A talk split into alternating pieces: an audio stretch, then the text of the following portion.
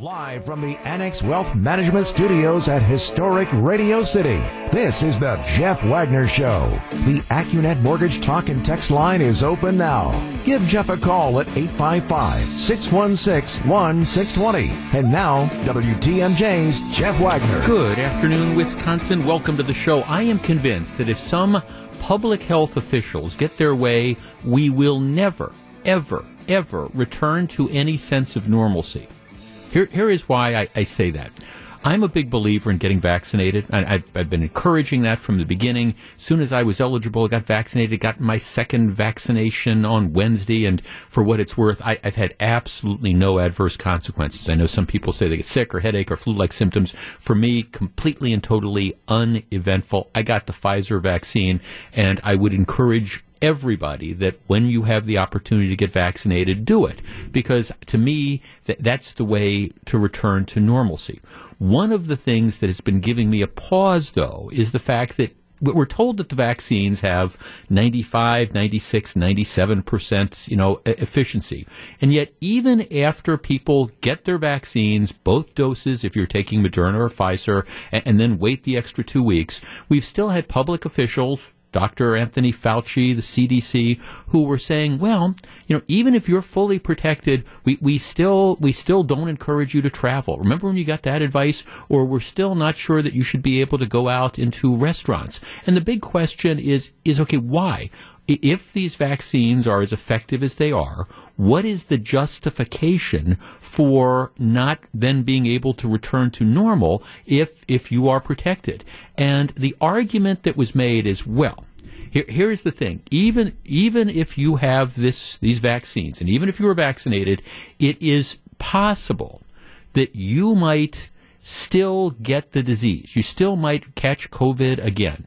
And, and, then it's even possible that this might be asymptomatic. You might get it, you might not know you have it, and then you go out and you give it to somebody else. So it, it's these theoretical sort of things which to me, it, it, strikes me it's like the unicorn. If you're going to encourage people, I mean, yes, uh, will you find a unicorn? Well, well, maybe, but the, the likelihood is it's not going to happen. So if we are trying to encourage people to get vaccinated, which I believe is important, uh, the, the big question is if you're trying to get over vaccine hesitancy, if you're telling people, well, even after you're vaccinated, you, you can't resume a, a normal life, it, it, it takes away a lot of the a lot of the encouragement and a lot of the motivation. And I've been told for the last year that you've got to follow the science. So my question all along has been, let's not talk in theory. I mean, if what realistically in the real world, understanding that we don't walk around in bubble wrap and understanding that every time we go outside. We run the risk that a car is going to ram into a telephone pole and the telephone pole might fall on us. Or every time we get in our car and go out on the road, we, we run the risk that somebody's going to blow through a red light and, and hit us and cause serious injury. But what are the real numbers? If we're going to tell people that after you've been fully vaccinated, after you've done, you know, what we, you know, what all the health experts say, what are the real chances that there's a likelihood that, that you're going to get sick again and or pass it on to somebody else. Well, we're now we're starting to see the numbers. Wall Street Journal has a big story about this today. All right, here here are the numbers. The U.S. Centers for Disease Control and Prevention has identified a small cohort of about 5,800 cases of COVID 19 infection among more than 66 million Americans who have completed a full course of vaccination. These so-called breakthrough cases, which are defined as positive COVID-19 test results received at least two weeks after patients receive their final vaccination dose, represent 0.008% of the fully vaccinated population. 5,800 cases among 66 million people. Let me break that down. That is less than a one in a million chance. It is less than a one in a million chance. Let me give you another example that might make it clear. In, in a normal baseball season at, at American Family Field, normal baseball season, the Brewers will draw somewhere, uh, they will draw somewhere around 2.9 million people, 2.8, 2.9 million people. All right, Let, let's let's up it. Let's say they get three million people. These numbers mean that three, let's say that again, people don't go to multiple games. It's three million people that go to Miller Park in the course of a given year. This would mean, you know, essentially that three people out of all those people that have gone to American Family Field have would, would come down would have a chance uh, of getting this this breakthrough thing of, of COVID. Right? It, it it is is it possible? Yes, it is possible. Is it statistically likely? Absolutely not. And so the story continues. I mean, officials are saying, yeah, th- these numbers are what we expected because, you know, we, we, we never said that any vaccination is 100% foolproof. But then here, here's where I really take an issue with it. They go on to say, these are the health officials, that even vaccinated people are at risk and should continue to take precautions. All right, the, the chance is less than one in a million. At some point in time, if we are following the science, are we ever going to get back to normal? And is a one in a million chance that you may in fact, a less than one in a million chance, that you may in fact get reinfected? Is that really a justification for saying, okay, for the foreseeable future, you, you have to continue to do all this other stuff? Or once you've been vaccinated, is it reasonable to say that, hey, it, it's time to start resuming your normal life? And I firmly believe that again, if the best numbers you can come up with, and I think this is a good thing. Don't don't get me wrong. I think it is a great thing that you get yourself vaccinated, and your chances are less than one in a million that you are going to get COVID again. To me, that's pretty much of an indicator that hey, maybe it's time that you should start to feel comfortable resuming your normal life. Our number 855-616-1620. That's the Accunet Mortgage talk and text line. And if it's not a one in a million chance that you're going to be reinfected, what, what, what, what would the numbers be that would make people comfortable? 1.1 in 2 million? 1 in 3 million? I mean, at, at some point in time, you, you can't guarantee, there's nothing sure about, about life. But if we want people to get vaccinated, and I want people to get vaccinated, if we want that to happen, I mean, don't we have to say, hey, look, th- these are what the numbers are, and once you get vaccinated, there is almost no chance not no chance, but almost no chance that you're going to be reinfected. So, all right, you should feel comfortable going out to restaurants. You should feel comfortable sitting around. You should feel comfortable gathering because you've done everything reasonable to protect yourself. 855 616 1620. We discuss in a moment. 855-616-1620. That's the Accunet Mortgage Talk and Text line. All right, Wall Street Journal, big story today. They, they, they've said, okay, if the concern is that we still need to do all these precautions after people have been vaccinated, after you've gone through the course, what, what and the, the justification has always been, well, we, we don't have any data to prove it, but we're concerned that there might be some reinfection, so even if you've been vaccinated, you could still get it and then you could pass it on. Well, they're starting to look at the numbers. Out of 66 million million vaccinations, they've had 5,800 cases of, of COVID. That is less than a one in a million chance.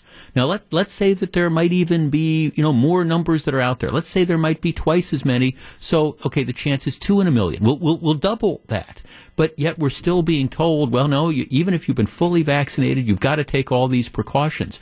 My point is, if we're going to really encourage people to get vaccines, you, you have to say, look, uh, here, here's what the numbers show. Once you are fully vaccinated, is it an absolute guarantee that you're not going to get COVID or you're not going to get it and pass it on? No, it's not an absolute guarantee, but we can't guarantee you, like I say, that you're not going to walk outside your house and get struck by a meteor. When you get to a point where it's a one in a million, one in two, or two in a million, or three in a million chance. At, at some point in time, don't you have to say, look, get this and then get back to normal. 855-616-1620. Jeff, no one in charge is following the science anymore. It would seem that the powers that be are happy to keep us all scared and cowering. If they'd like to get the rest of the population vaccinated, they need to be reasonable and logical and lift restrictions for those who have been vaccinated. The statistics and the science support allowing vaccinated people to get back to normal. To which I say, amen. Let's start with Mike on the Northwest side. Mike, good afternoon. Hi, good afternoon, Jeff. Hey, my point is that the CDC is acting like the ultimate helicopter parent of over the U.S. population. Uh, you know, if my wife and I have both had COVID with minor minor symptoms, we both had both shots, and we're still told to wear masks and stay six feet away from everyone and right and don't go inside and be, don't travel don't go to restaurants right don't don't get close to other people and the question is why i mean you know what yeah what, why? why? yeah why i mean uh it makes no sense to me at all and uh if it's up to them, we'll be living in uh, like bubble people for the rest of our lives. Well, I think we'll never that, get out of this. I think that there's a very good good evidence of that. Mark in Sheboygan. Mark, you're in WTMJ. Good afternoon.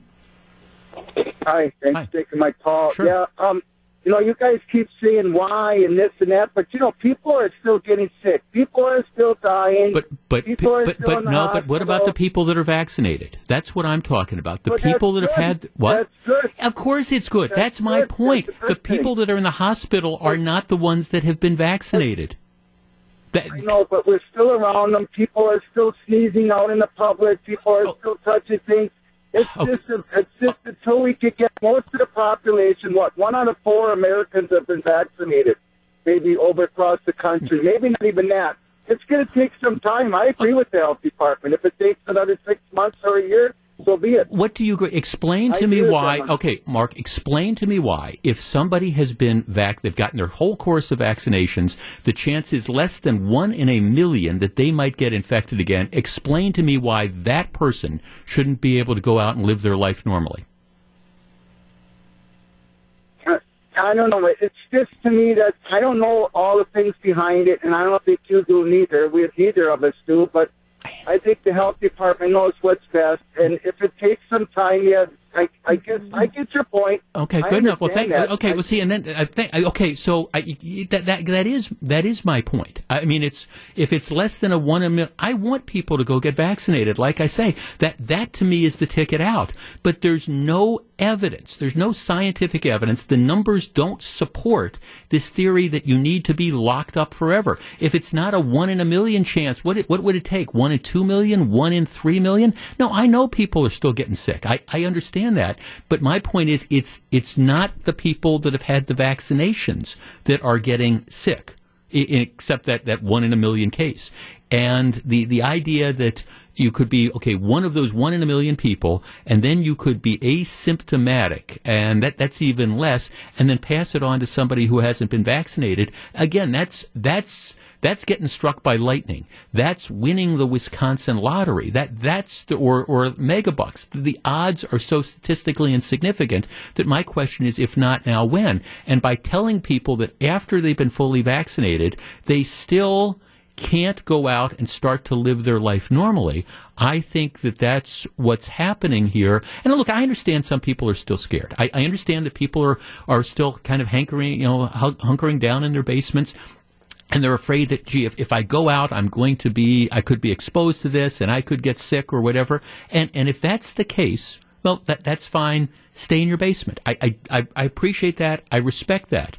But if you've been vaccinated, your chances of getting sick a second time or passing it on are, are just so very, very minuscule that at some point in time, do we, do we bubble wrap everybody? And where do we do this? Jeff, if somebody wants to be in a bubble for the rest of their life, they can do that. I'm fully vaccinated, and I believe I and others who are fully vaccinated should be able to go out and live our lives as we see fit. In th- fact, I think people are making that decision for themselves as evidenced by the increase in travel and in other things. And like our caller was pointing out, I, I understand that yes, there, there are still people who are getting sick, but it's not the people who are vaccinated. That, that's that's the reality of this. And what is the purpose of getting vaccinated if we're going to say, well, we've got these really effective vaccines and they work, and your chances of spreading this are are almost statistically insignificant. But even after all, all you get this, you know, we we don't want you to, you know, go out there. Um,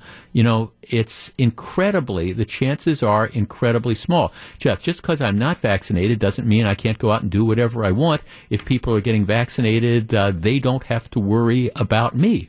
Well, there's an element of that too, but I still think that, um, you know, everybody, I still think that, you know, it, it's in the interest of everybody to get that vaccine.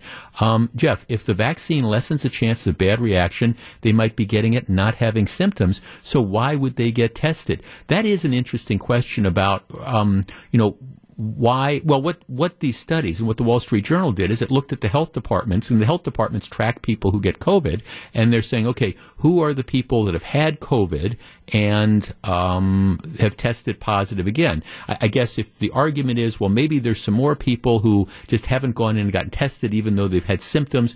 Oh, okay, so then make it two in a million. All right, then then make it two in a million. It's still statistically the odds are it's it's non-existent. And if this is going to be the justification, then we might as well just say for the rest of our lives this is what we're going to do. Because COVID's not going anywhere. The COVID is always going to be with us. Remember back in the beginning, the idea was let's flatten the curve. What we want to do is we want to stop hospitals from being overwhelmed by this. And, and I understand and appreciate it. Now the concern in many respects is, well, we want to make sure nobody gets COVID.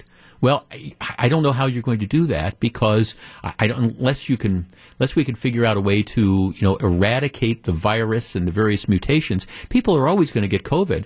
So does that mean for the rest of our lives that we're going to be operating with like 25% capacity in restaurants and 25% capacity at ballparks and all these different limitations, 20 people on a bus or something like that? I mean, is that really how we're going to live in the future? Simply because even after people have been vaccinated, the fact that it doesn't guarantee absolute 100% safety means we're going to go do it. I, I, just, to me, you have to have some dose of reality. And if the numbers are really this small, I think health officials would be wise to, as a way of encouraging people to get vaccinated, they'd be wise to say, hey, look, you, you get yourself vaccinated. Look at what these numbers are. Th- these numbers are great news to me they are great, great news, and they should be touted. You get yourself vaccinated, and you know your chances of getting this are less than getting struck by lightning. Eh, that's the message that should be sold. Everybody go out and get vaccinated. That's the message. Not well, even if you get vaccinated, we're afraid that that unicorn might run in front of your car,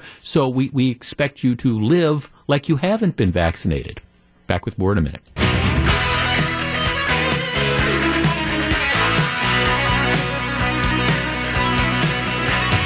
Everyone 16 and older is now eligible for the COVID 19 vaccine. Do you have questions about the vaccine, getting back to work, opening schools? Please join John Mercure on Tuesday, April 27th for a special WTMJ roundtable, VaxFax 2.0. John will be joined by Dr. Ben Weston, a leading health official in Milwaukee County, to help answer your questions about the vaccine. Want to hear your question on the air? Give us a call at 414 203 8105. That's 414 203 8105. And don't forget to join us at 4 o'clock o'clock on Tuesday, April 27th for a special WTMJ roundtable, VaxFax 2.0 on News Radio 620 WTMJ, sponsored by Dave Drake Camp Heating. And by the way, nothing in that last conversation is intended for me to suggest at all that, that people shouldn't get vaccinations. Yes, we should all get vaccinations. And the more of us that get vaccinations and the faster we get the vaccinations, the quicker the numbers are going to go down even more. My only point is for people, once you've been fully vaccinated, you to, to tell people that, well, you, you, should still be as worried as you are if you're not vaccinated, it, it's, I think it's very, very counterproductive. So again, um, the study says point if once you've been once you've been fully vaccinated the number of breakthrough cases represent 0.008% of the fully vaccinated population all right let us move on what happened yesterday at the FedEx facility in Indianapolis is yet another terrible terrible example of the ongoing violence in this this country, and we're, we're still awaiting the, the, news. Apparently, the, the story is sometime around midnight last night. Um, person pulls into the FedEx facility. They have not identified the guy other than to say that it is a, a male in his 20s. I'm presuming it's somebody who works there because it looks to me like it's a, a locked lot, but I don't know that for sure. The reports are the person gets out of the car, grabs a rifle, and shoots a number of people in the parking lot, and then shoots some people in the building, and then shoots himself. Uh, nine people dead, including the shooter, and uh, a number of others who are injured. And, and you know, we'll we'll have lots of time to dissect this as, as more and more details emerge and you know we, we, find out more about the background of the shooter and I know that this is going to lead to a conversation about as predictably happens in these sorts of situations gun control and things of the like and we'll we'll have an opportunity to have that discussion, and and there'll be plenty of time for it. There there is an interesting sidelight story to this that I, I want to discuss with you because I, I find it to be interesting. Federal Express, FedEx, has a policy that workers are not allowed to have their cell phones on on the work floor. You can bring your cell phone to work but what you have to do is you have to leave your cell phone in your locker. That that's the that that's the rule. So I think when you're on your breaks and stuff, if you go back to the locker room, I think you have access to it. But you are not allowed to have your, your cell phone with you while you're you're working. And the the, the, the reason FedEx says that they have that policy is to minimize potential distractions around package sortation equipment and dock operations. So that, that's for, for there are some employees, like some of the supervisors, that are allowed to have cell phones. But as a general rule, you're not allowed to have your cell phone with you on the floor of the facility. Now, I'm sure part of it is to minimize distractions. Another part of that, though, is undoubtedly because they, they, they want the employees working. They, they don't want them on cell phones. I mean, let, let's, let's be honest. They don't want the people, you know, using their cell phones and making outside calls and stuff when they're supposed to be working. So that, that's obviously part of this as well. Well, this has become controversial because after the shooting incident, they, of course, they, they locked down and they, they made people shelter in place and you had a number of employees, vast majority of employees, who weren't allowed to, to go get access to, to their cell phones. It was an active shooter situation.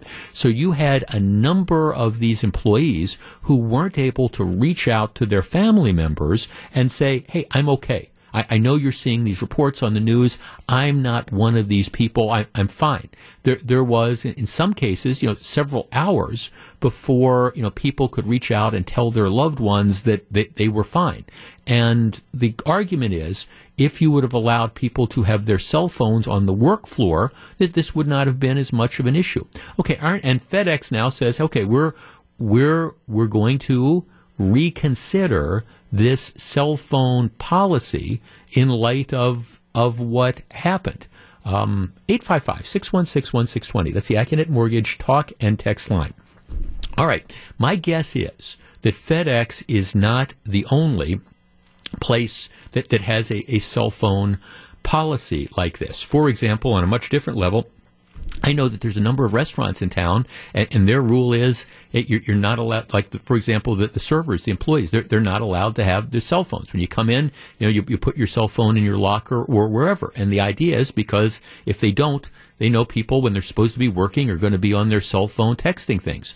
In this particular situation, the active shooter situation and the way they evacuated the building, there were all sorts of people who weren't able to go get their cell phones to call their loved ones. Is this a justification for changing the policy? Our number, 855-616-1620. That's the Accunet Mortgage talk and text line. I understand why businesses have these policies, and I understand that under this situation, it caused a hardship for making it difficult for employees to be able to reach out and tell their loved ones that they were okay. Having said that, this policy still makes sense to me. I mean, what the businesses are trying to do is say, okay, when you're working, we don't want you walking on the floor calling uh, on your cell phone. We don't want you sneaking around the corner and, you know, trying to text people. When you're working, we want you working. I don't think that's an unreasonable position. 855 616 1620. What do you think? Look, I, I don't know how you make sense of th- these mass shootings, and I, I honestly I, I, don't know what the answer is, and I'm sure that as more details emerge about this horrible thing that happened at the FedEx facility in Indianapolis last night, there's again we're going to have all these conversations, and it's going to be about gun control, and I, obviously there's mental health issues, and, and all these different factors, and there'll be a time for that.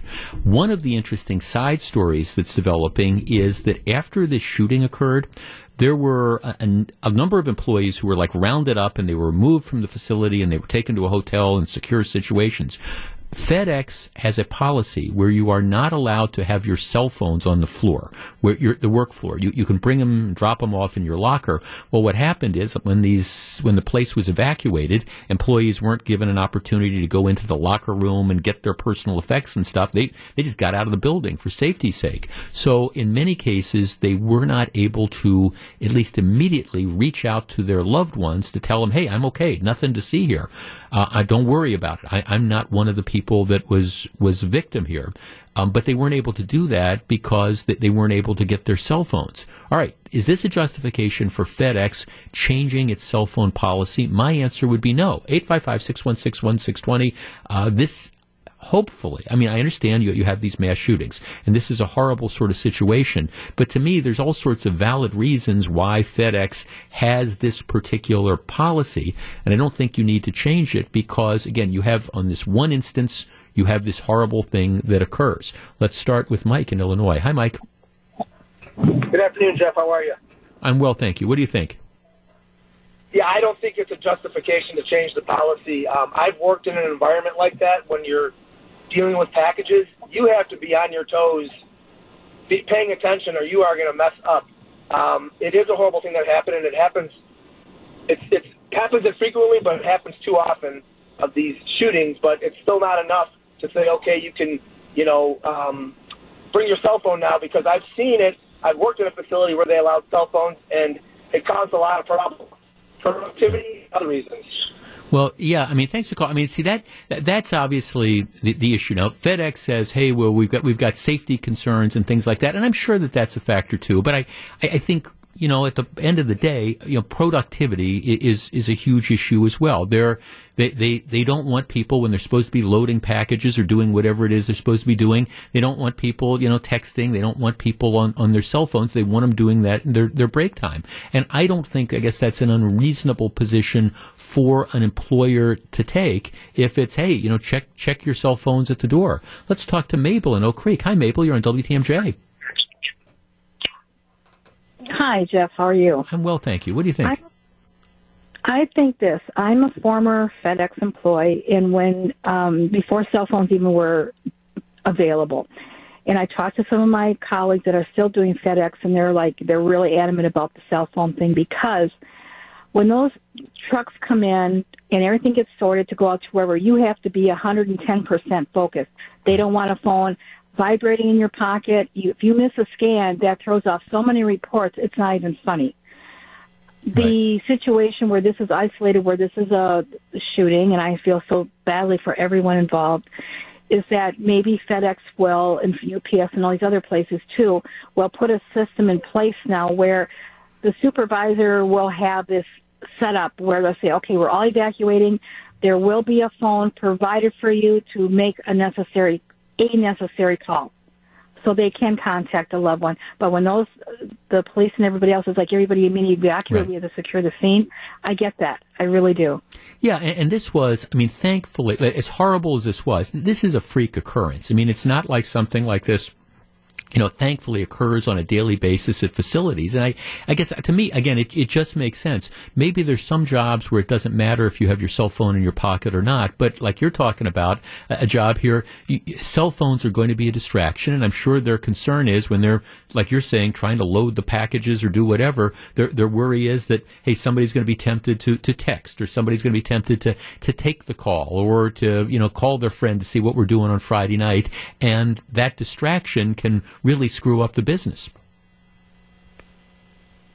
Yeah, thanks for calling me. But I, I think that's, and I think your idea is good. You, it seems to me you, you can develop a, a policy, perhaps, now that you know this is the case, to say, okay, well, we're we're, we're going to have some sort of like phone tree that we can develop where we can quickly notify people in the event of a situation like this. And, and maybe that's a preparedness thing. But I, again, I don't, I, I, I will just tell you, I, I know people who work in man, as managers in, in a variety of different settings.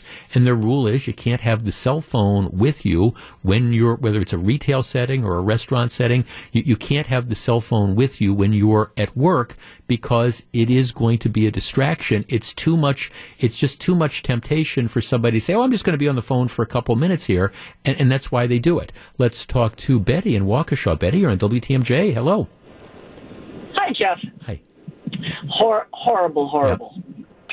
But, you know, this cancel culture that we're living in now, I think is going to come and bite us at a few different times. Uh, You know, not only the policing of the cell phones and the production, aside from that, we can't just put aside all of these laws and stipulations that we have in these companies and, and in the world.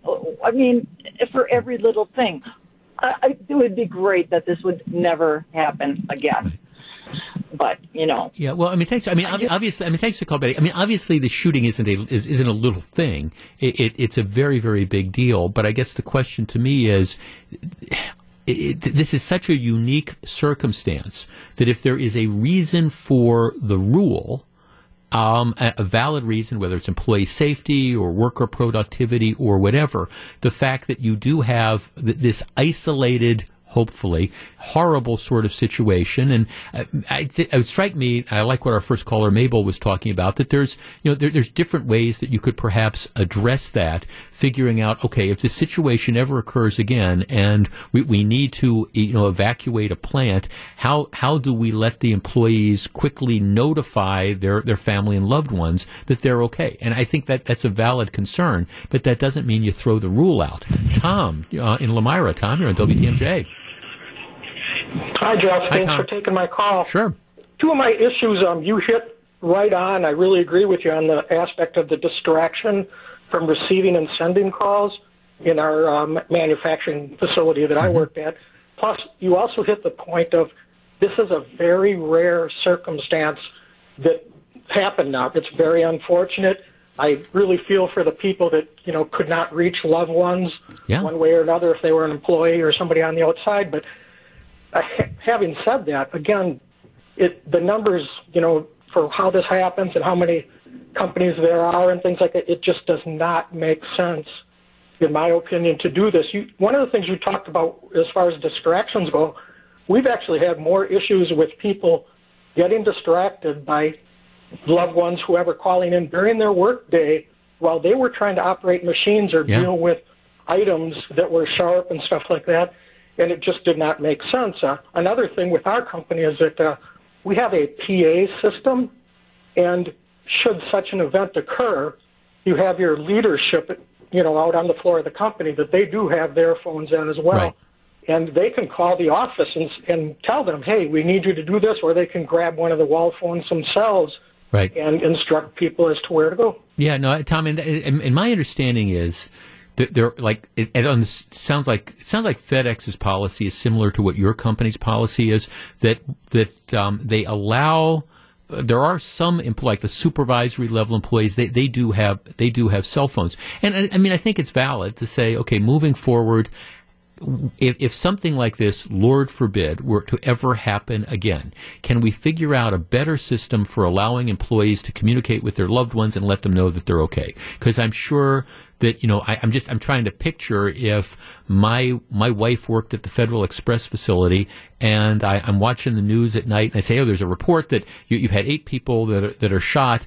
And, and I, I know that's going to be a, an absolute several hours of of you know what as you're trying to figure out hey is your loved one safe? So I'm not minimizing that at all. And I do think there's probably a valid argument for saying okay now do we need to have whatever that may, way is? Do we need to have a, a quicker way of allowing people in an emergency situation where the place has to get evacuated and folks can't get back to their lockers to collect their their cell phones or their if, if women leave, I assume they leave purses in their lockers or whatever that might be. You know, whatever you've left in your locker, you can't get back in. Do we need to figure out a way to let you reach out to let your loved ones know that you're safe? I, I'm all in favor of that. And it seems to me there's probably lots of different ways that you could do that. But I I think, you know, cell phones for all the good they do, I, I, think they, they can in fact be a distraction. And I think from an employer's perspective, perspective again, whether it's safety or productivity or whatever, I think the no cell phone rule at work on the work floor, you know, makes sense. And I don't think you throw that rule out. You perhaps learn from this and figure out what could we do better. All right, lots of stuff coming up on the program, including is it wrong to turn off people's utilities for failure to pay? We'll discuss next. Stick around. Live from the Annex Wealth Management Studios at historic Radio City, this is the Jeff Wagner Show. And now, WTMJ's Jeff Wagner. Good afternoon, Wisconsin. Welcome back to the show. Is it fair in the middle of a pandemic, or if we're not in the middle of a pandemic, we're still in a pandemic, is it fair, is it right for utilities to begin shutting off people's service? My answer is it's time to start, but you may disagree. Okay, here's the deal. In Wisconsin, we have a state law that prohibits utilities from disconnecting people for non-payment during the winter. The idea is you, you, you know, in the middle of, middle of winter, it's January, you don't want to be turning people's heat off. Right? We, we understand that. So the rule is from November 1st through April 15th, utilities are not allowed to disconnect people. And so what happens is there are some people who, who understand that. And so they just make a decision that they're, they're not going to pay their utility bills because they know that they're, they're not going to have their utility shut off. I mean, if you don't pay your cell phone bill, what are they going to do? They're going to disconnect your service. You don't pay your car, make your car payment, you're, you're going to have your car repossessed. But when it comes to utilities, that six month period is sort of a grace period. And then what happens is April 15th rolls around, the utility companies will send out notices saying, okay, th- this is the deal, you know, unless you pay what you owe us or make arrangements for a payment plan, you're going to be disconnected. That's the that's the stick that the utilities have to require people to pay. The threat that stuff might get turned off. All right, so here is the deal. November 1st of 2019. Now right now we're we're in April of 2021. November 1st of 2019. The 2019-2020 winter moratorium goes into effect. So starting November 1st of 2019, you know, um, they, they can't disconnect things. April 15th of 2020 rolls around. Well, what's going on in, in, April of last year? Well, we're, we're really we're at the early stages of the pandemic, and you know, it's just it is it is chaos. People are losing their jobs right and left. You've got all this stuff that's going on, and so what happens is the decision is made by the authorities that we're we're not going to allow disconnections to occur last April when they would have normally occurred. So you have people that have gone from April, from November 2019 to April of 2020. They, they haven't made any payments, so they, they're not disconnected. Or they, they owe a bunch of money, can't disconnect them. Ultimately, what happened is the Public Service Commission made the decision on a couple different occasions throughout the course of the next year to extend the moratorium. So they extended the moratorium through the summer of 2020 into the fall of 2020. Then November of 2020 rolls around and the, the moratorium kicks in. So the bottom line is for people who have not made payments on their utilities, the utility companies have not been allowed to disconnect them, and it can go back to November of 2019. So essentially, you're talking a, a year and a half. The numbers are, let me see, I have the numbers here. As of the end of last year, and I'm sure that it's it's probably larger by now because we've had another few months. But the most recent numbers that I have are that um, 93,000 households and 4,800 plus businesses were were delinquent and had not made the payments and they were subject to disconnection. And like I say, my guess is that number is larger now because my dad is about a, a couple months old. Uh, the estimates were that utilities um, utilities at the end of last year, again, these numbers are, are great. The numbers I have are at the end of 2020, so it's been another three and a half months. Um, the utilities the money owed utilities, past due balances, was over 309 M as in million dollars. Like I say, I'm sure that number is larger now. So, but, but 309 million is the last number I have. What happens is that be, because utility companies have to serve all customers, if if they can't recoup the money that's owed on past due balances, what happens is they can they make it up by requesting future rate increases for all customers. So everybody who's paying their bills pays for the utility bills, pays for the people who, who don't. You know, it, it, that's just the that's just the way it works. Uh, they'll they'll come in and the utility companies will say to the Public Service Commission, okay, look, we we have 309 million or 350 million dollars in in bad debts. We need to increase our rates to everybody else in order to make that happen. So now as of April 15th, which would have been what yesterday, as of April 15th, the moratoriums on disconnections have finally expired. And so now, under the law, utility com- uh, utilities are allowed to start the process of, of disconnecting people. Now, it doesn't mean that people are going to get disconnected tomorrow because it's a pro- it's a process they have to follow. They have to follow plans with they have to file plans with the state, telling them what they're going to do, and then they have to send notices out. But the chances are, a lot of people who've been delinquent are, for the first time in a year and a half, going to start getting um, cancellation notices. Our number is 855 616 1620. That is the Accunet Mortgage talk and text line. We are still dealing with a pandemic, no question about it, and there's a lot of people that are not back on their feet as of yet. Is it unfair to turn off their utilities? 855 616 1620. That's the Accunet Mortgage talk and text line. My answer is, is no. My, my answer is you have to, the utility companies have to start doing something that gets people to at least try to pay their back due balances. Utility companies don't want to, the last thing they want to do is disconnect somebody, because if they disconnect somebody, their chances of, of, collecting that past due balance become very, very difficult. So what the utility companies want to do is they want to use the threat of disconnection to encourage people to, you know, enter into play, payment plans, you know, contact the utilities, start paying something towards the debt.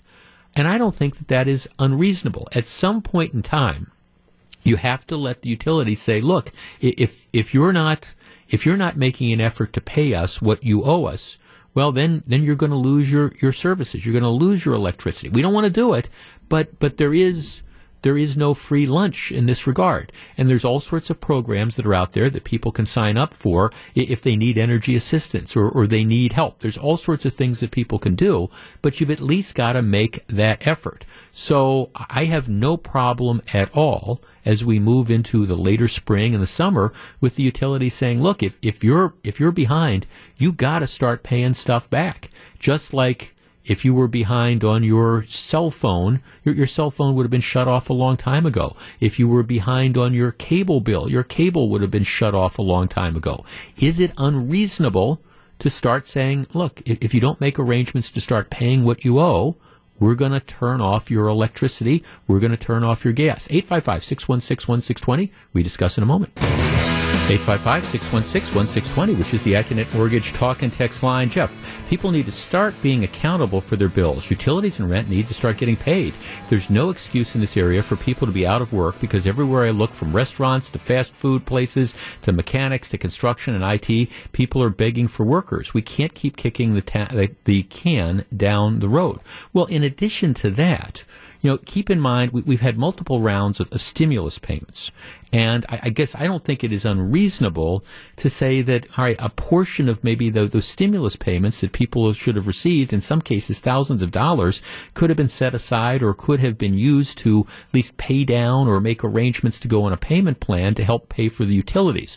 The reason it doesn't happen is because some people understand that until you can delay paying the piper. That that until these moratoriums end, there's no that there's no uh, stick that the utility companies have to force people to make the payments. Unlike, like I say, you're, you do not make your car payments, your car is going to get repossessed, your cable TV is going to get shut off, your phone's going to be turned off, all those different things.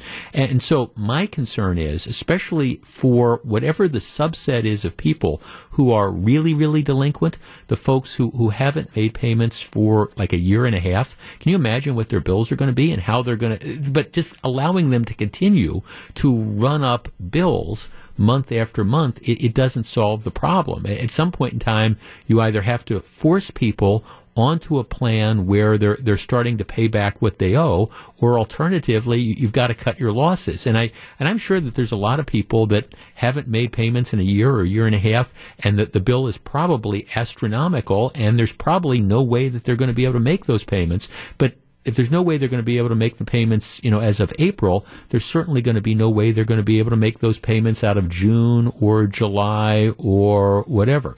Jeff, We Energy is very fair with dealing with people that don't pay their bills. They should be able to take a percentage of the customer's relief money.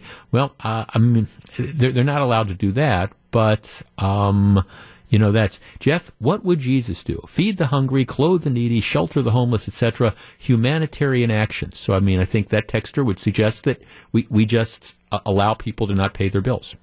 Now, I, that that that's all well and good, but at some point in time, somebody's got to pay for the, these bills. So does that mean that you're a sucker or I'm a sucker? We're, we're, chumps if if we're paying our utility bills so other people can make the decision that they're not going to pay theirs? Is that we're, we're, that's not a Christian response? If you say to people that you have to be at least take some responsibility. Jeff, um, I think the people have to pay up. Uh, check your We Energy bill. There's an line. There's a line item that says low income assistance fee. It's about three seventy a month. We already do help people. Well, we we do. Plus, there's all sorts of other assistance people that are out there. Jeff, people need to start making payments. Plus, pay some extra amount to make at least a minimal debt in the payback. Um, you know, I think you know that that's the element. Jeff, this is Kelly, uh, Kathy from New Berlin. I was forced to do rolling layoffs over the past year because of the pandemic. I did not receive all the extra weekly money August um, September through just recently. I've paid my utility bills and sacrificed in other areas. Yes, the people that haven't paid should be cut off, and no, the utilities should shouldn't pass it on. It's not fair to us who've paid, even though we ended up suffering through this. Well, I mean that's that's kind of the, the energy that's out there. I mean, somebody's going to have to pay for this unless we're just going to decide that it, it's all going to be free because you know, what would Jesus do? I mean, everybody should have free stuff. Well, I, okay, that, that's, that's great, but I'm not sure who ends up paying for that. Jeff, I was on hold for 50 minutes with We Energies calling for a friend. Um, we Energy said they have no intention of cutting off power at least through June. She said they will send out a notice to make arrangements. Right? That's what I was kind of alluding to earlier. Even though the moratorium is over and it, first of all, the different utilities, before they can start disconnecting people, they've got to file plans, I believe, with the Public Service Commission saying how they're going to go about it. And then, then what happens is they send out disconnection notices and they give people, I, I I've never gotten one, but they send people these notices saying, "Hey, you you've got 15 days, you've got 30 days, or whatever the time is." But what what the notices say is contact us. They're, they're begging people contact us because, like I was mentioning earlier, the, the utility companies want to work out a payment plan. The last thing they do want to do is disconnect because once they disconnect, they, they lose pretty much all chance of being able to collect short of putting the matter into collection or doing whatever that is. They, they want to keep providing services. They just want you to reach out and start to make an arrangement to start working off your bill. And I guess I don't think that that's uncharitable. I don't think that that's, you know, unchristian. I think that that's just a reasonable sort of, a reasonable sort of policy to do that. All right, back with more in just a minute. This is Jeff Wagner.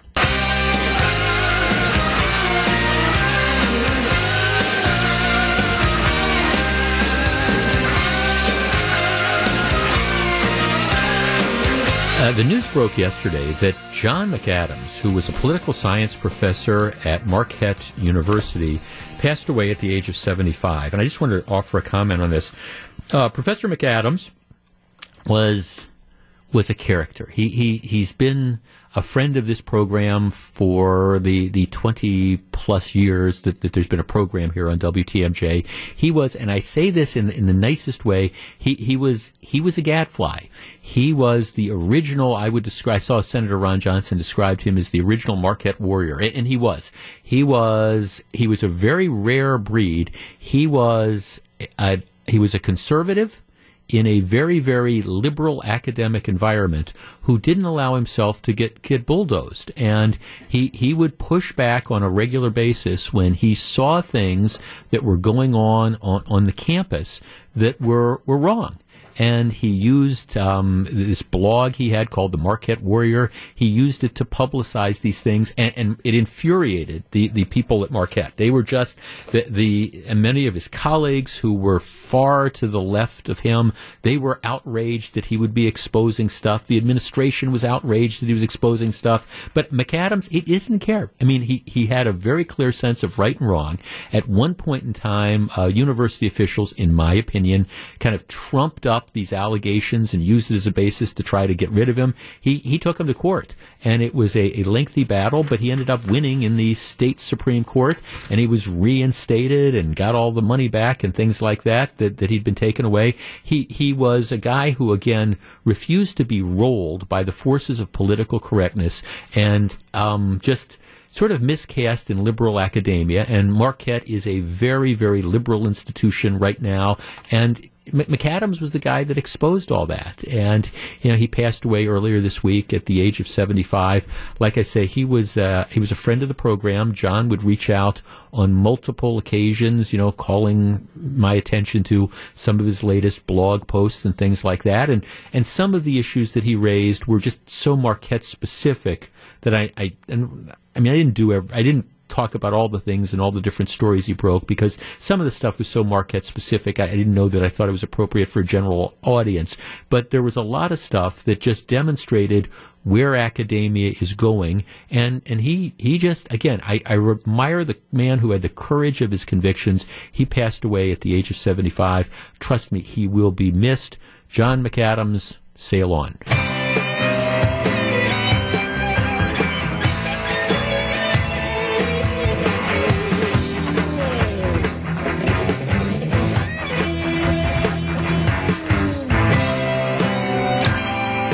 Well, as long as we're talking about whether you have obligations to pay things, here's the deal. When when Joe Biden ran for office, when he ran for president, one of the things that he was looking at doing, he said, "Look, I, would be open to studying. I, I'm prepared to consider writing off." $10,000 in, in student debt. So if you've got a $10,000 outstanding loan, I'm considering just waving my magic wand and, and making that debt go away. Now, th- what that means is when you make the debt go away, it doesn't mean it disappears. It means that everybody else, the other taxpayers, taxpayers have to pick up the tab. Well, there's some people on the left that are saying, "Oh, Mr. President, that that's not enough. What you need to do is you need to you got to do away with all this student debt that, that's out there." Because don't you understand? It's it's just not fair. We've got all these people that owe student these students that owe money, and and it's it's traumatic and it's tough for them, and we got to make it disappear. So so here is the deal. These are the most recent numbers I have. About 45 million Americans hold student loan debt. The total debt is about 1.7 trillion dollars. The vast majority of that is in federal student loans. There, there's about 200 billion is in private student loans, but but the vast majority is in federal student loans. Typically, the typical borrower, borrower owes between twenty to twenty five thousand dollars. That's the most recent numbers that I have. They usually, typically, have to pay somewhere between two hundred to three hundred dollars a month. So that's the numbers. Student loan debt is the second largest source of individual debt in the country, behind only mortgage debt. Um, they estimate that roughly one sixth of the population older than 18 holds federal student loan debt. And for those under 35, about one third of the population has federal student loan debt.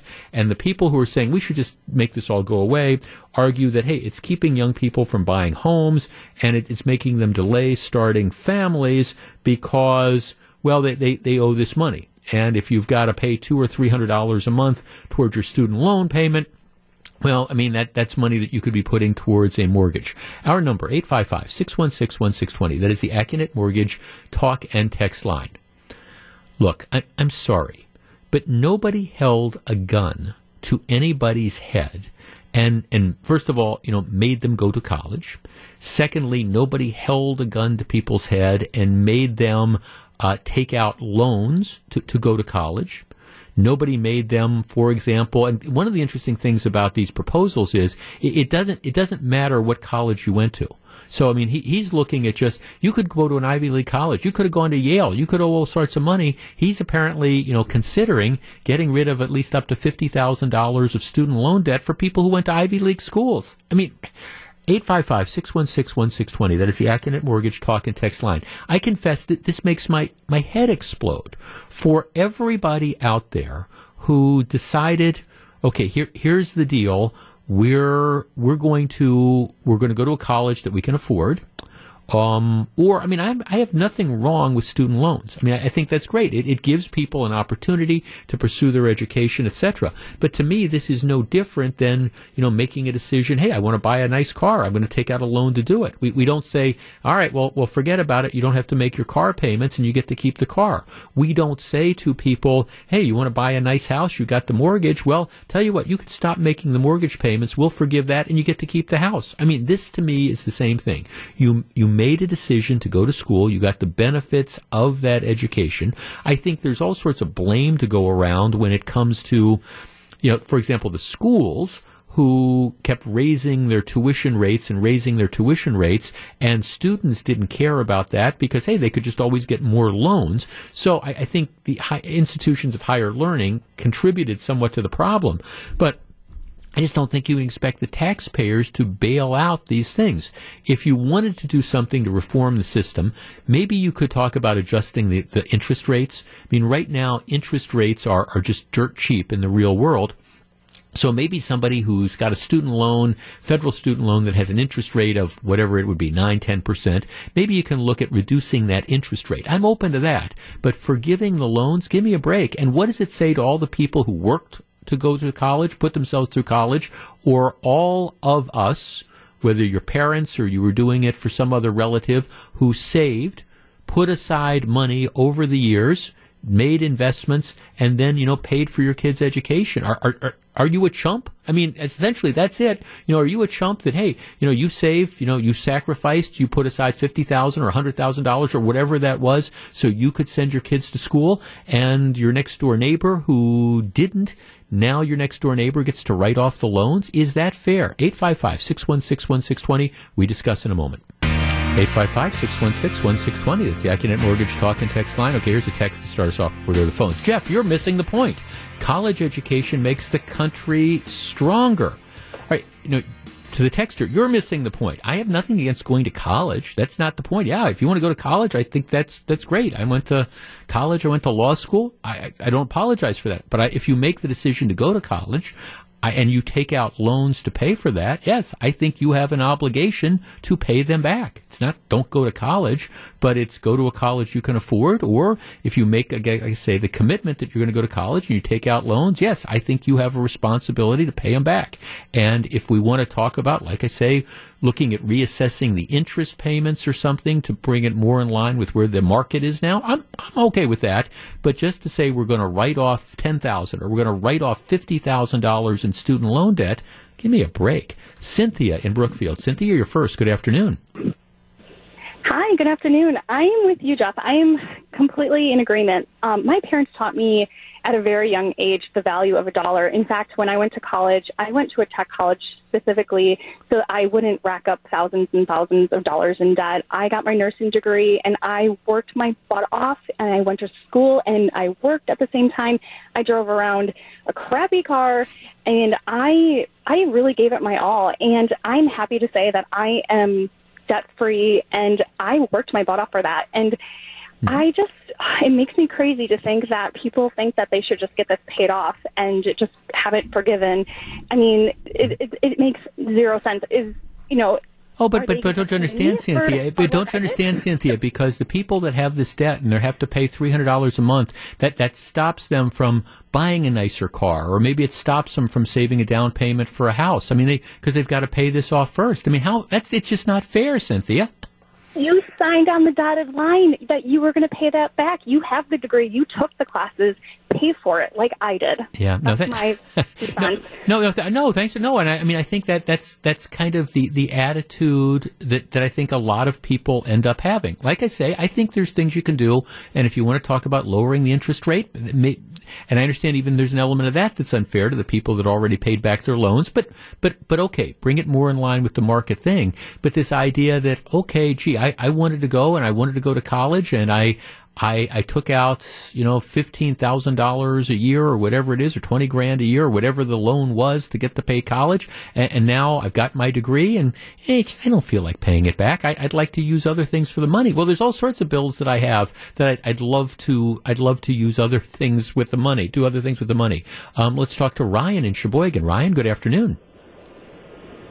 Hey, Jeff, how are you? I'm well, thank you, sir. What do you think? I think it's absolutely terrible, and I agree with you. I'm 21 years old. I went to tech school, paid cash for all my college, and I drive a semi now. And just for everybody to be forgiven 10000 if not the whole thing, is just mind-boggling. And the thing that you said that it would stop, you know, it's stopping people from buying a house and, and Mhm. starting a family.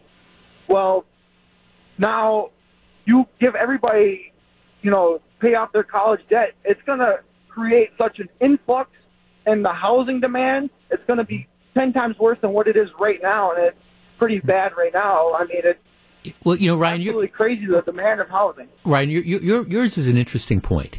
If, for example, okay, so you went you went to a tech school and, and now you're working, you're driving a truck and stuff. If instead the government would have said to you, "I tell you what, Ryan, you know, we're going to give you 30, 40 grand, uh, you know, 50 grand. Here, why, why don't you go to a liberal arts college or whatever, hang out, hang out for a few years, enjoy the college experience. Um, you, you, you would have probably done that, but by you getting your, your and getting on with your profession, you're kind of a chump too because hey, you you know they, they didn't give you all that free money. You you should have gotten your free money as well. Yeah, yeah, exactly. Um, thanks for the call. I appreciate it. 855 616 1620. Rose on the northwest side. Rose, good afternoon.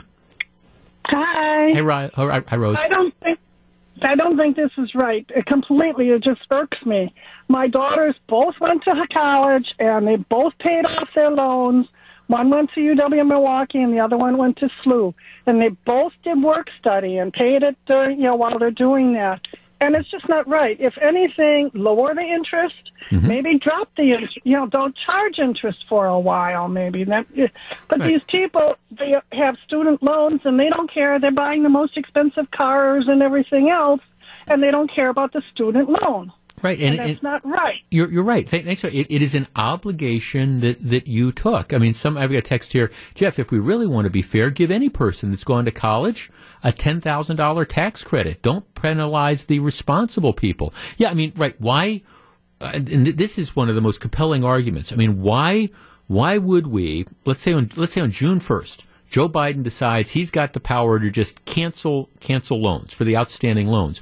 Well, what about the people that have paid off their student loan in the last year, or the last two years, or the last three years, or the last ten years, or whatever? I mean, what, why shouldn't why shouldn't you get that money as well? Why is it only the people who uh, still owe money? Why should they be the ones that, that are the beneficiaries of this? How about all of us? I mean, I, I took out student loans to go to law school. I mean, that's I, I, I had student loans to go to law school. We we paid them off. My late wife, she took out student loans to go to law school. You know, we, we ended up paying them off over a series of years. It, it was it was great. It provided, and I, I love the student loan program. It, it gave it gives people an opportunity to you know pursue higher education, which I think is a great thing as well. But still, this idea that okay, well now you've got to pay the piper. Now that these bills are coming due, now we expect you to have to pay the stuff back. Well, okay, well welcome to the the real world. And if you do something like this, I, I mean, it makes everybody else chumps. You paid for your kids' education. Well, you're a chump. You worked your way through college. Well, you know, and, and you're, you're a chump.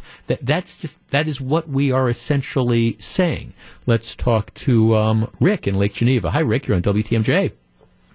Hi, thanks for taking my call. Sure. You know, I'm coming at it from a different perspective. I'm against this, you know, uh, the year of Jubilee, total forgiveness. You know, we're not living back in the Old Testament, all right? Uh, I and both my daughter, we went to college. We sought out every single, you know, possible grant we could get, every possible scholarship we could get, and we had 30, 40, 50 applications to all different types of foundations. We worked that way. We also did, you know, uh, you know, working, you know, working at the college, you know, working in a bookstore or whatever. You know, that's how we went to college. My daughter came out after six years of school with zero debt. Right. But, All but but she I came out of sacrificed. she- years she- of school. But your daughter sacrificed, right? You, but but you guys sacrificed while you were going to school. You worked, you did all these Right. other things um, that you would have probably rather not done. I mean, I know all sorts of people that you know worked in the worked in the cafeteria or did worked in the bookstore, or did all sorts of things that they would have preferred not to do, but they, they did it because they had to, because they had to pay for their education.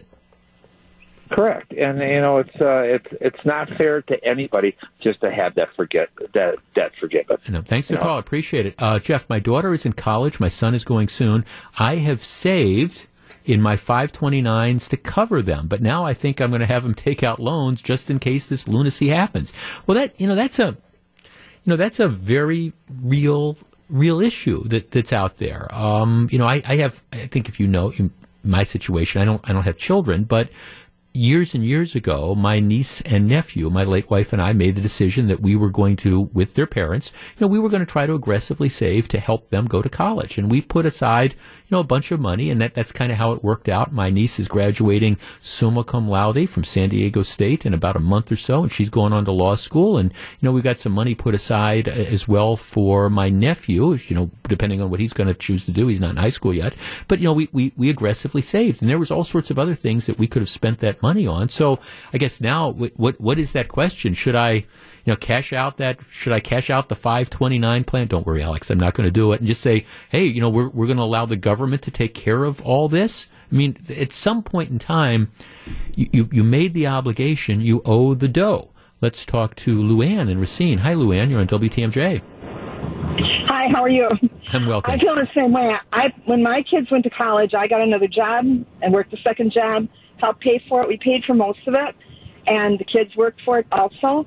And there's if you don't have if you give this to everyone, then what about us parents that did that and gave up vacations and cars and good things like that? And what character do you build in these children if you if they can do whatever they want, buy whatever they want, and have no liability or no responsibility to pay it back? Well, that's right. I mean, it it just we, we tell people we teach people that there is a free lunch, and, and maybe see, and that's what you know. I'm getting a couple texts from people who say, "Oh, you you just rail against any progressive idea." See, I mean, Luann, th- this money has to be paid for somewhere. I mean, you know, we're, we're looking at 1.7 T as in trillion dollars. It, it's not like the debt goes away. It just means the the taxpayers end up picking up the tab for that, or or you borrow money to cover it. And you know, I, I for, for for the life of me, I do not understand why, for example, somebody that owes a bunch of money who went to Harvard, why you or I should be paying their should be paying their you know the, the debts they racked up going to Harvard or Yale or the University of Wisconsin or any of the other great schools around there. Why why should we have paid for that? Why should we? And there's no good reason for it. Not just that, but I've already paid my kids' college debts. Why should I pay for someone else's? Well, because well, I you're, mean, that's just not. You're not teaching anyone anything. Well, you're not teaching them responsibility. You're not teaching them what happens when you when you go after something. You have to fight for it to make it worth your while. So they get all these college things. Okay, fine. Well, I can't get a job that pays ninety thousand dollars a year, so I'll just work. I'll just live on the on the government for now because you know, you're not teaching them anything. Kids need kids need to be able to know that when you give them something that like that, they've earned it and they have to work for it. Well, well plus you it- it's borrow an- money, you pay it back. Yeah, that that's it. It's it's an obligation you take. This isn't. It's not like anybody forces you. It's no. It's like it's nobody forced somebody to sign on the dotted line. I mean, it's a decision that people made. Now you can argue, well, I, I didn't understand the full ramifications of it, but still, it, it's a decision that you made. Hey, I'm going to borrow this money. I'm going to use it to go to school. Oh, okay, now pay up. Thanks for calling. I mean, I think it's it's that. I think it's that simple. Let's uh, one more call. Uh, Chris downtown. Chris, you're on WTMJ. Hello. Hi there. Yes, I.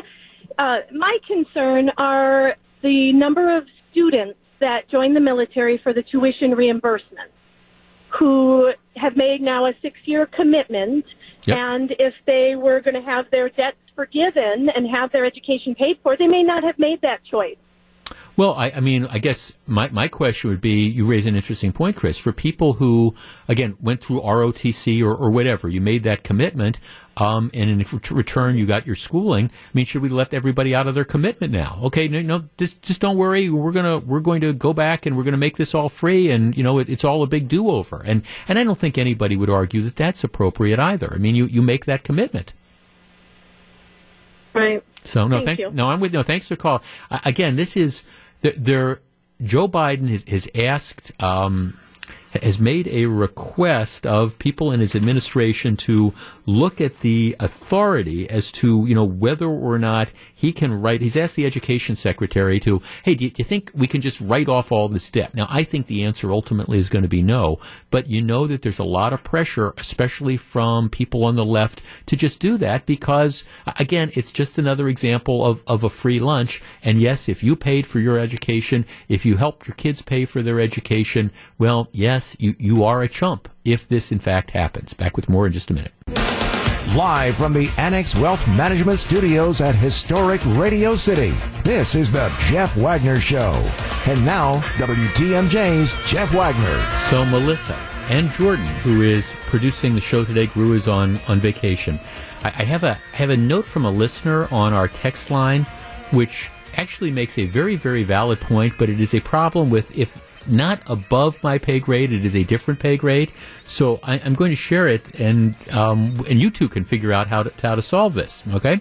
So um, during I don't know if it was during the commercial break or the lead in, we were running one of those promos that tells it, it actually uses the voice of my regular producer Gru to that tells people how to enable their their Alexa device. Well, here's the note, Jeff. I'm a daily listener of WTMJ on TuneIn through the Alexa app. From time to time, WTMJ produces an ad with the purpose of informing listeners that they can listen to WTMJ online, like I do.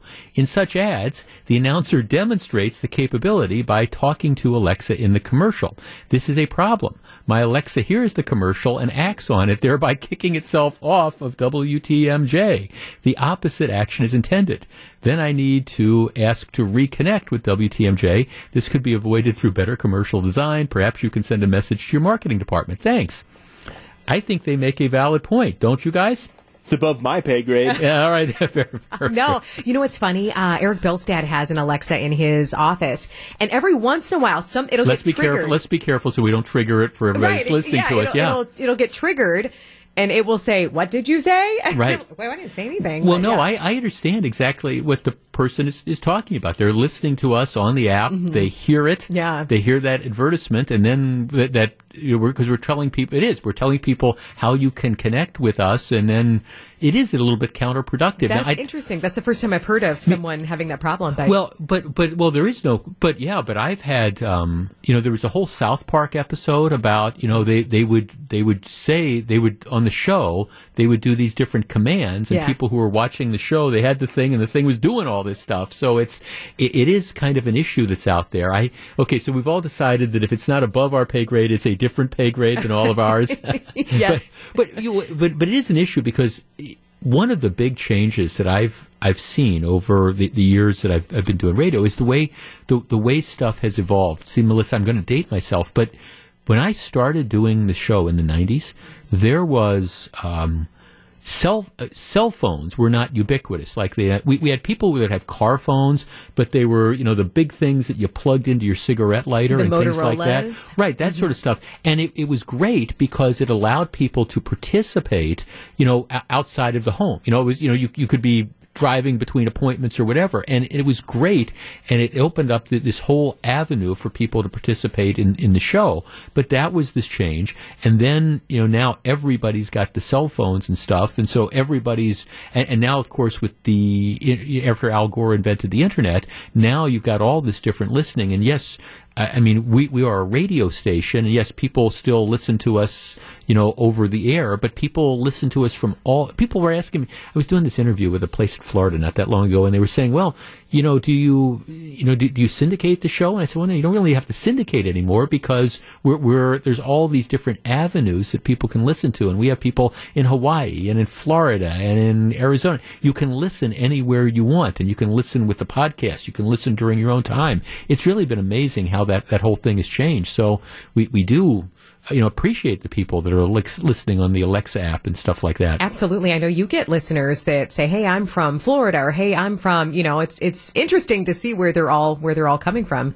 Um, yeah, and, and but it's and and a lot of times it's transplanted Milwaukeeans or Wisconsinites who still you know want to keep connected with things, and so they they they listen and they participate. And and the, the interesting thing with the with the podcast, it, it took me a little while to figure this out because sometimes in, in the morning, you know, I wake up and I check my email, and and you have somebody that's sending me an email that's all worked up about something, and, and they've sent it like at three o'clock in the morning, and I'm trying to figure out where is this coming from? And then it occurs to me they, they, they were listening to a podcast from a show like a week ago, and but they were listening at three o'clock in the morning or, or whatever, and and they're worked up and they want to maybe share. it's it's kept them up all night, and they just need to let it out. Well, and that's fine. I, I welcome, but it, but it did take me. We'd, we'd get these, and it would take me a while thinking, okay, why in the blank is Yeah, somebody you know sending me this note? But but I think that's it. They're listening to the podcast on their own time, and I it, it it's one of these great sort of things. So okay, we have now. We have now passed this on to hopefully some of the powers that be will figure out how we can tell people how to listen to us which is what we certainly want them to do, but how we can do this without annoying them or unduly annoying them, right? Because if you're listening to me, I guarantee you, you know, you, you listen to the whole three hour show, there will be something sometime during that three hours that I will annoy you, whether you're on the right side of the aisle or the left side of the aisle or, or whatever. Okay, now people are sending us texts about other problems that they have. Um, okay. Uh, the other problem I have with the app is it does not air the Brewers games, even though if I tune into the station on my radio, it's on. That's that's a whole different story. That the, the Brewers game that's a that's a contractual thing with Major League Baseball, and um, you can listen to us if you're in like a five county range, but that's that is way beyond my pay grade. Trust me on that. Okay. Uh, interestingly enough, uh, Governor Evers, and we played a clip during the news. Governor Evers talking about how you know he, he wants people to call their lawmakers and and pressure them to legalize marijuana in this state. It's interesting because uh, Joe Biden Joe Biden is opposed to legalized marijuana, and he's been very, very blunt about this, despite the fact that you know lots of people in his party are big proponents of it. Um, you know, uh, Biden very, very clear that he does not support you know legalized marijuana, and he has all sorts of different concerns about it. He has concerns about whether it's a a gateway drug for things, and and you know, candidly, um, he he's he's not on board. And he's made it very, very clear that on the federal level, if there's efforts to decriminalize or legalize marijuana, he's, he's in all likelihood not going to sign it. In Wisconsin, I see there is two, there's two, two issues. One is the question of medical marijuana. And in all honesty, I, I see no reason why we do not allow medical marijuana. If, if you know anybody who's, for example, you know, had, had, had cancer, serious cancer, the, the, the type of, of drugs that they, they give people to, you know, fight cancer, for example, um, you know, very, very heavy duty stuff. And alternatively, I, I guess I'm thinking if you could be given these high power opioids, um, if you've got a cancer thing, and if, if instead, hey, we can help you get your appetite up by allowing medical marijuana, it, it's tough for me to see why we don't allow that as long as you control it. Recreational marijuana, and I understand, I've been doing this show long enough to know that I'm swimming upstream here. I am not sold on the legalization, just like Joe Biden, I am not sold on the legalization of of recreational use marijuana. I think it would lead to increased use. I think there are still concerns about whether or not it is a gateway drug. I think that if you accept my basic premise that if you made it legal, more people would use it, that then raises the question of, okay, is this really something that we want to encourage in our, our society? That is, you know, more people becoming potheads. And, and my answer would be, my answer would be no. One segment, 855-616-1620. That's the Accunet Mortgage Talk and Text line. Governor Evers putting a full court press on, in part because he thinks it's an electoral win, but the, the same guy who would denounce cigarette smoking and denouncing vaping is talking about legalizing marijuana and calling for people to call their legislators. 855-616-1620. Who's right, Tony Evers or Joe Biden? How's that for a choice? We discuss in just a moment. Interesting. Joe Biden is not a proponent of legalized marijuana, and he's made that very clear, including as recently as a couple days ago. Tony Evers is out. This is one of the hills that he chooses to base his fight on. He he wants Wisconsin to legalize marijuana. 855-616-1620. Jeff, I don't think it should be legalized, and what allies of potheads don't seem to understand is even if it's legal, an employer can still terminate people if they drug test you, or you come to work high, or you smoke at work. Uh, Jeff in Fox Point says, Jeff, I'm for med- medicinal use, but against recreational use. Just yesterday, I saw and smelled people smoking weed in their vehicles. Jeff, Biden is right. We have too many idiots driving now. Jeff, I think weed should be legalized, but I actually appreciate Biden for taking a principled stance on the issue, considering he's flipped on very many other things. Jeff, I personally do not support legisl- legalization, but if people argued for health reasons, I could get on board. But the fact that many states are pushing legalization simply for the tax money is despicable to me. Um, yeah, okay. 855-616-1620. Let's start with Don in Green Bay. Hi, Don. Hey, how's it going, Jeff? Another great show, by the way. Thank you. What do you think about all I this? am 100% in favor of legalizing both. Uh, at the end of the day, the gateway drugs are the alcohol that kids steal out of their parent uh, liquor cabinet. It's not marijuana. There is tax implications there. You can help the economy with it. Um, and if you were to take an honest study, say, for a 10 year period, and look at the effects of legalized marijuana and how that relates to criminality, and legalize alcohol and how that relates to criminality, you would you, you would make alcohol illegal. Okay, but but I guess here's here's the thing, Don. If I mean, and I don't want to, I don't, I never want to come across as being the poster child for alcohol abuse. And if and if we would accept the premise that you know there, there there's alcoholism and there's all these social costs and drunk driving and things like that, without defending alcohol. Why does that justify legalizing marijuana if we would also agree that that's going to at least lead to some societal problems? There will be people that get behind the wheel of the car high. There will be people that show up high to work. There will be people who develop an, an addiction of sorts to it. I mean, what, just, just because we have alcohol, why would we, why would we endorse another vice, for want of a better term? Okay, well, I don't know if you're endorsing another vice, but people drink alcohol, and I'm not trying to tie it back into that, but they don't show up to work drunk and drink on the job to make the implication that someone's going to get high and go to work or be at work and get high. There's no correlation there. That's just making an assumption that that would happen. Well, no, I At get, the end of the day, oh, bear with me if you could. End of the day, Marquette polling has consistently shown that 59% roughly of uh, Wisconsinites people want it. should be legal fully, and No, I no, I get no, no, Don. I, well, by the way, I, I agree on the medicinal thing, and I, I've always felt that way for the reasons I've given. But and and, and yes, that, that's why I understand I'm swimming upstream here because you, you say that, and there's a lot of people that even if they didn't smoke dope, they, they think that there's going to be all this this added tax revenue that's going to be coming in from other people who who do.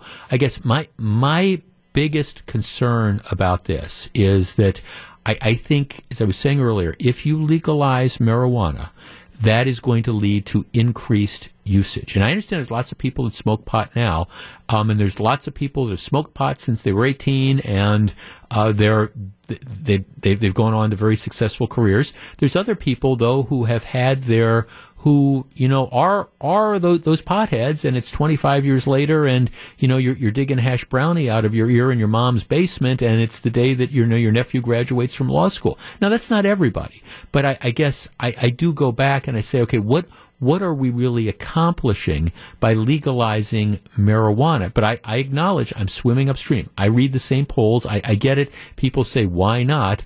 And the idea is, hey, we're going to be able to generate all this tax revenue. In some cases, and if you look at some of the other states that have, have done this, like Oregon, what they find is some of the claims about tax revenue have been, you know, overstated. But I also acknowledge in Wisconsin we are we are an island. You know, you there's all the surrounding states or many of our surrounding states, you know, le- legalize marijuana. I think time will tell how, as a social policy, that works out. But I understand Evers knows he's got a winning issue as far as the polls, and Democrats have, have pushed this. That's why, you know, over the last couple elections, you've you've had these marijuana referendums on the ballot, and that's been a motivation of people to come out and vote for them. And the thinking is they're more likely to vote for Democratic candidates as well. So there, there is an electoral surge for this. I, I'm just I have trouble, just like I have trouble basing a state's revenue on, on gambling, and I'm, I'm not anti gambling. I have trouble saying, okay, we, have got to legalize marijuana, and who cares about any social consequences that there might be as long as we can generate the revenue. Back with more in just a minute. Jeff, I graduated from high school about five years ago. I would say seven out of the top ten students were potheads the trope that weed makes you unsuccessful is just wrong now. Now, I guess I, I got a couple of thoughts about that the idea that, that seven out of the, the top ten students are, are all potheads, I'm I'm not sure what that says about the future of America. Okay, here here are the people. These are your, your, your future doctors, and and you know th- these are these are the, the research chemists, and these are the people that are going to be building you know the built bridges and stuff. They're they're all potheads. So, oh, okay, I, I'm not sure how I feel about that, but I accept it. My my other point would be okay, this the, the texter graduated about five years ago. Let let's check in in twenty years and, and see where those those seven out of the top ten potheads you know have, have, turned out. And and again, maybe they'll maybe they're off there finding the cure to cancer or. Maybe, maybe they, they just need to take the edge off, Jeff. Well, yeah, hey man, yeah, or or like I say, and maybe they will be the, the great research chemists finding the cure to cancer, or maybe they will be 35 years old in mom's basement, you know, digging hash brownie out of their ear. you know, I mean, oh it could it, it, could go either way. I'm just I'm just saying. We'll, we'll and I, I respect the texter. We'll just we'll we'll check in and see where we are 20 years from now. Hey, man, it's time now for Jeff Wagner's Pop Culture Corner. Put aside the heavy lifting and call the Accunet Mortgage Talk and Text line 855-616-1620. And now here is Jeff Wagner Wagner. Yeah, this is the segment of the program. If you're real, if you're new to the show, we, we do this every Friday. That the last segment of the show, the last half hour, we do put aside the heavy lifting. And believe me, I understand there's a lot of really significant stuff and some bad things going on in the world, and we, we, we talk about a lot of that during the rest of the week. And I always try to lighten it up and kind of send you off into the weekend and send me off into the weekend with kind of thinking about something fun or, or lighter.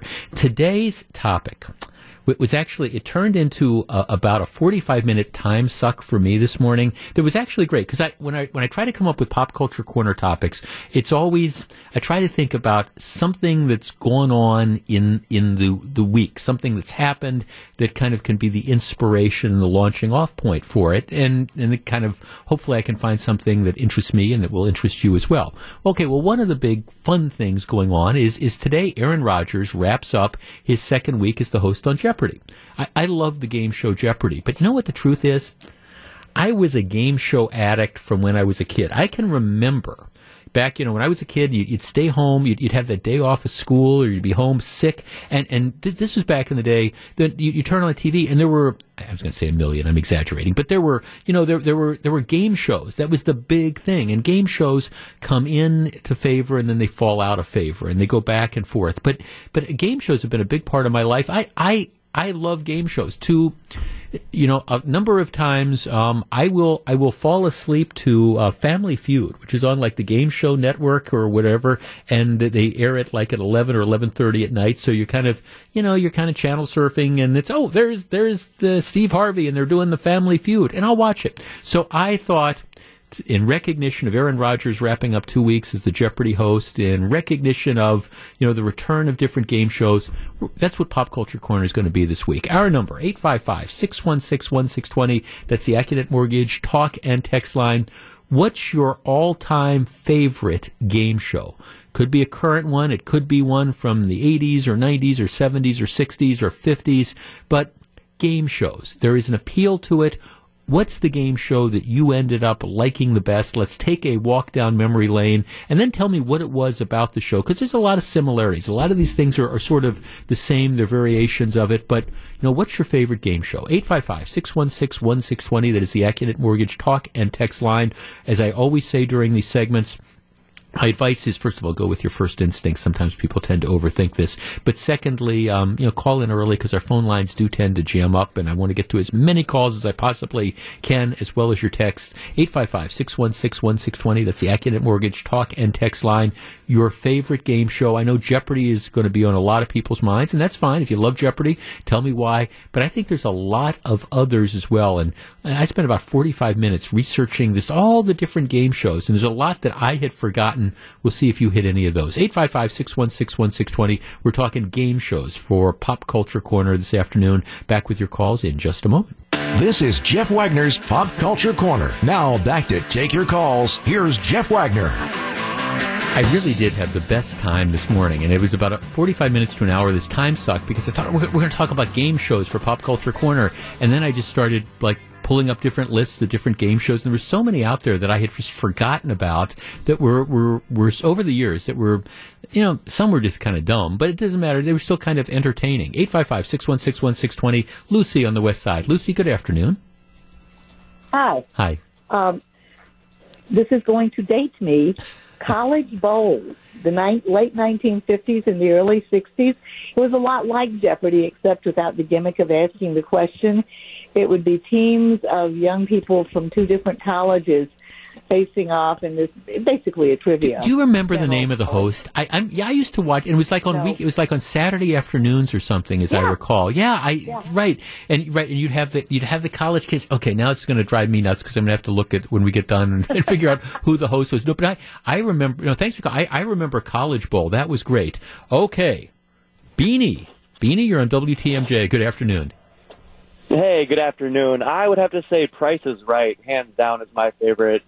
Okay, the um the original with Bob Barker, or now the one with Drew Carey, or just the just You in know general. what? Yeah. So I started watching it as a kid. I would stay home sick just to watch it with my mom. And Bob Barker, obviously, you know, second to none. But Right. I was really skeptical when when Drew Carey, uh, you know, took over. But I think he's actually doing a, a really good job Yeah, taking I- over a legend. Yeah, I haven't. I mean, I haven't seen it for years, but I used to. I used to love the the spin the wheel things and stuff like that. No, I think Yeah, right, absolutely. right, right, exactly. Now, of course, along with Price is Right. Keep in mind, all right, some some of the other great game shows of that era, like you know, who can forget Let's Make a Deal with Monty Hall, you know, and Carol Merrill, and I Want Door Number Three. I was just, I always used to love those kind of shows because you know the people. Yeah, I'm gonna I'm gonna trade in. I've won like three thousand dollars worth of stuff, but I want door number three, and it would turn out to be a goat or something like that. I there there were appeals. I used to like Let's Make a Deal. I grew up in, I, when I was in college. That's when the Gong Show was big with Chuck Barris, and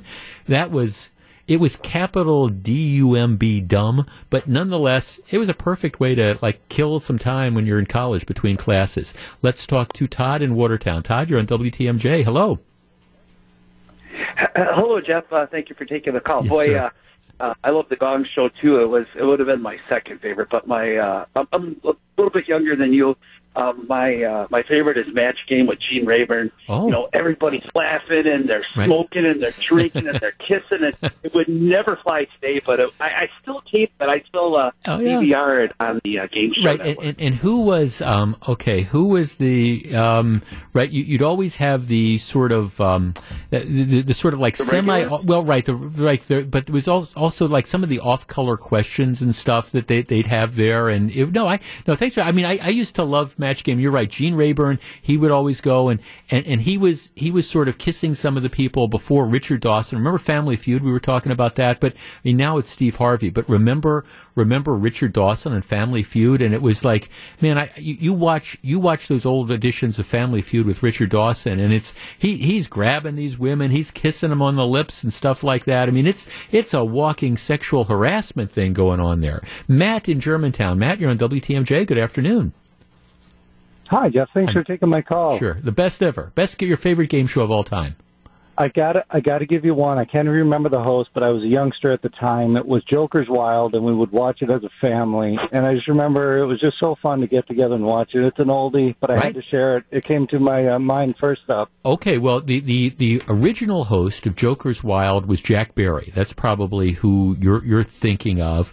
But now now correct me, Jordan, if I'm wrong. Our, our very own Jim Peck, he hosted Joker's Wild for a while. Yeah, Jim Jim Peck, he replaced Jack Barry and, and hosted Joker's Wild as well. Jim Peck from TMJ. So Huh. thank, yeah, how about that? Thank, thank, thank, right, it was. But I mean, I think Jack Barry was one of the ones, and you know, you have. Um, Remember, like Truth or Consequences? You can, you know, remember that. And then there was Bill Cullen who did, like, it seems to me he did so many different ones. Mike on the east side. Mike, you're on WTMJ. Uh, hi. I, I actually called in to uh, tell your guy to tell you that um, it was Allen Ludden that did college.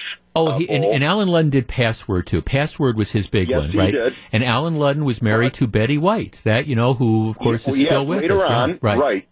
Yeah, during the show. Uh, my favorite show, probably of all time, really has been Jeopardy. Um, I mean, uh, I watched that from day one. And Concentration used to be a good game show too. You know, I'm glad you mentioned concentration. A lot of our texters are that. I, I was, I was, I sucked at that. I was, I mean, I, I would, I was good at a lot of these game shows. I could never figure out those darn puzzles, you know, because concentration was one where you match stuff and you'd flip it over, and then kind of like Wheel of Fortune, where you have to guess the phrase. In concentration, you have to look at it and solve the puzzle. I was awful at that. That was what I just, my mind didn't work that way. I couldn't figure out what that puzzle really is, but it was a fun show. It was a tough game. Oh yeah, no, thank, thank. It was. I freely acknowledge too tough for me. Okay, let me. Um, let's see. A number of people are saying you bet your life. That was the old. Uh, that's Groucho Marx. Uh, to tell the truth. Right, that's another one. Um, just the, the hundred thousand dollar pyramid. Yeah, pyramid. That was. I mean, there, there's been other hosts on that, but Dick Clark was the one where he did that. Um, I always I struggled on that too. A lot of people. I, I wasn't any good at that. Number of people are saying Hollywood Squares with uh, the original version had Peter Marshall. Remember Hollywood Squares, and and the late great Paul Lynde was the the center square. Um, and that's Hollywood Squares was kind of a, a fun one to do. Um, let's see, number of people are saying uh, the, the Joker's Wild with Jack Barry. Uh, the original Tell the Truth, yeah, that that goes back to the fifties. Um, let's see, a couple other people are saying College Bowl again with you know Allen Ludden, who also, like I said, did Password, and that was very good. What's my line? I thought What's my line was the uh, was the best. No, nobody's mentioned the Newlywed Game thus far. You know, with Bob Bob Eubanks. Okay, here's one of my lists. Uh, this lists the top 25 greatest game shows. Here's a couple we haven't mentioned: Card Sharks, um, Cash Cab. I've never seen that. That's still on. Uh, deal or No Deal. The dating game. Well, that was a Chuck Barris one. I remember the, the dating game back in the day. Gong Show. That's there. Jeopardy gets a mention. Hollywood Squares. Love Connection. I never watched Love Connection. Uh, the Match Game. A lot of people are mentioning that. Name That Tune. I wasn't any good at Name That Tune either. I can name that tune in three notes. Wasn't that great at that. Press Your Luck. Uh, the Price is Right with Bob Barker to tell the truth. Oh, this is one. It was kind of obscure, but I, I used to love it. Supermarket Sweep. Now, the original Supermarket Sweep, my producer Jordan is looking at me questionably. Um, uh, Justin is looking at me questionably. The the um, supermarket sweep, what they would do in the original version, they would have these contestants and they would set up like the, this mock supermarket, and you'd you'd run through the supermarket throwing stuff in the shopping cart, and whoever had the stuff that had the most value, they won. And it was really, it was just, it, it was just this this complete exercise in greed. But everybody would run to the meat section and you'd grab the big hunks of steak. For some reason, I was kind of fascinated by that. Um, millionaire, who wants to be a millionaire? That was just so incredibly big.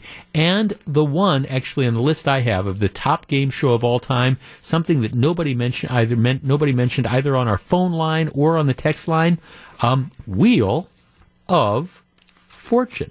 You know, Wheel of Fortune, one of the long running shows that's out there. So, um, Card Sharks, let's see, the original Press Your Luck, a lot of people mentioning the Newlywed Show and the Gong Show and the Price is Right. Jeff, my mom loved Queen for a Day. That's really going back in time. But yeah, that was a big deal as well. I've Got a Secret, hosted by Garry Moore. That was an old one as well. Bottom line is game shows come and go, but some of them are absolutely timeless. And I think Aaron Rodgers actually did a pretty good job hosting Jeopardy. When we come back, we're going to find out what John and Melissa have on their minds on Wisconsin's Afternoon News. Please stick around.